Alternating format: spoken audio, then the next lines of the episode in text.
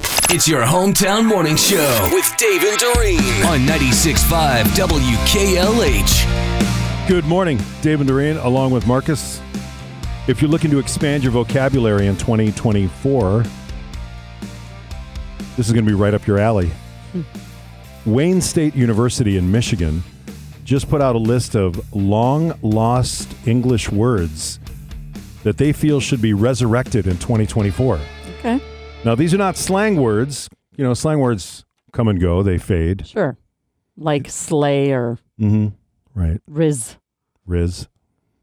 These are very old words, teetering on extinction. Here are the 10 that they suggest we revive along with their meanings. I'm going to say the word. I want you guys to tell me what you think it means. Okay. Blatherskite. Blatherskite. Um, It sounds like some sort of infection you need to see a doctor about. Okay. I'm gonna say it's like talking nonsense. You are good.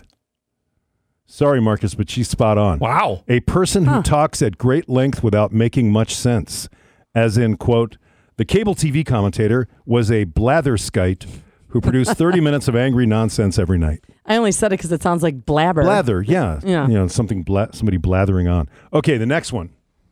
C U R G L A F F, Kerglaff. What is a Kerglaff? Now that sounds like a disease. No, I want to tell you something.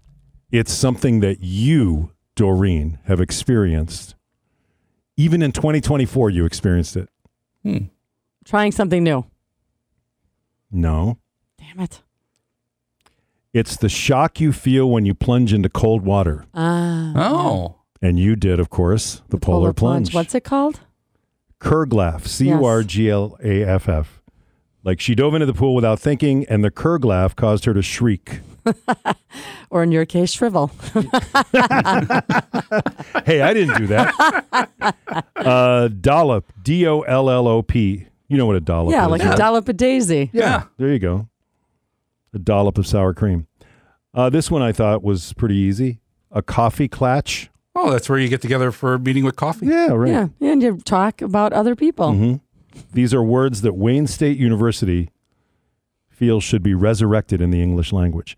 Uh, Pawky, P A W K Y. What does that mean? Um, So that's like you're overconfident. uh, I was going to say that's like mocking someone when you're being pocky toward Very them. good. Having a mocking or cynical sense of humor, Oh, okay. as in he had a pawky wit. Uh, petrichor. Petrichor. Something that you might experience in, let's say, the springtime. Petrichor. Uh, allergies? No? Mm, the need to get out more. Mm. A pleasant smell that frequently accompanies the first rain after a long period of warm, dry weather. Yeah, that makes sense. Mm. A pettifogger, P E T T I F O G G E R. That's got to be something you wear, or like an umbrella. No. It's an Uh, inferior legal practitioner. Oh, I was going to say it was some job of some sort. Yeah. As in, he started with dreams of being a Supreme Court justice, but in practice, he was just another ambulance chasing pettifogger. Pettifogger. You pettifogger. Okay, this is a weird one. Raw gabbit. R A W G A B B I T. That's one word. Raw gabbit. A person who speaks confidently but ignorantly. hmm So I was wrong. I Uh, thought I- that was a whatever we. s- It's like Hassenpfeffer. It's like making something with rabbit. That's what I thought it was. Yeah. Thunderplump is the next one. Oh, that's like a big storm. How did you know that? I've heard that before. I don't No know way. if Lindsay or Baden have used that, but yeah, I've heard that one. Really? A thunderplump. I just thought it was someone getting fat. A heavy fall of rain during a thunderstorm. As in, uh, he hoped he could get home before the storm got too bad, but he found himself instead jogging through a soggy thunderplump. I want you to use that. I'm gonna do it when I do weather. Yeah.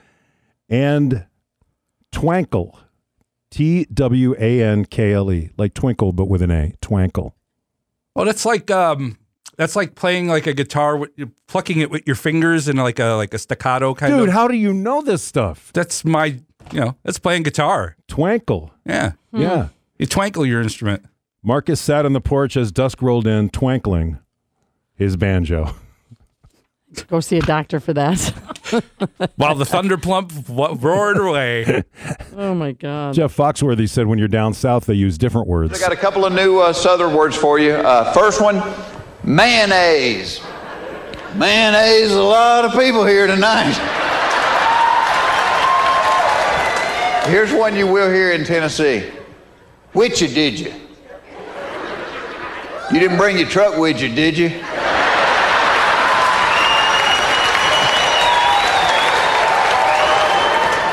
And last but not least, innuendo. Hey, dude, I saw a bird fly in your window.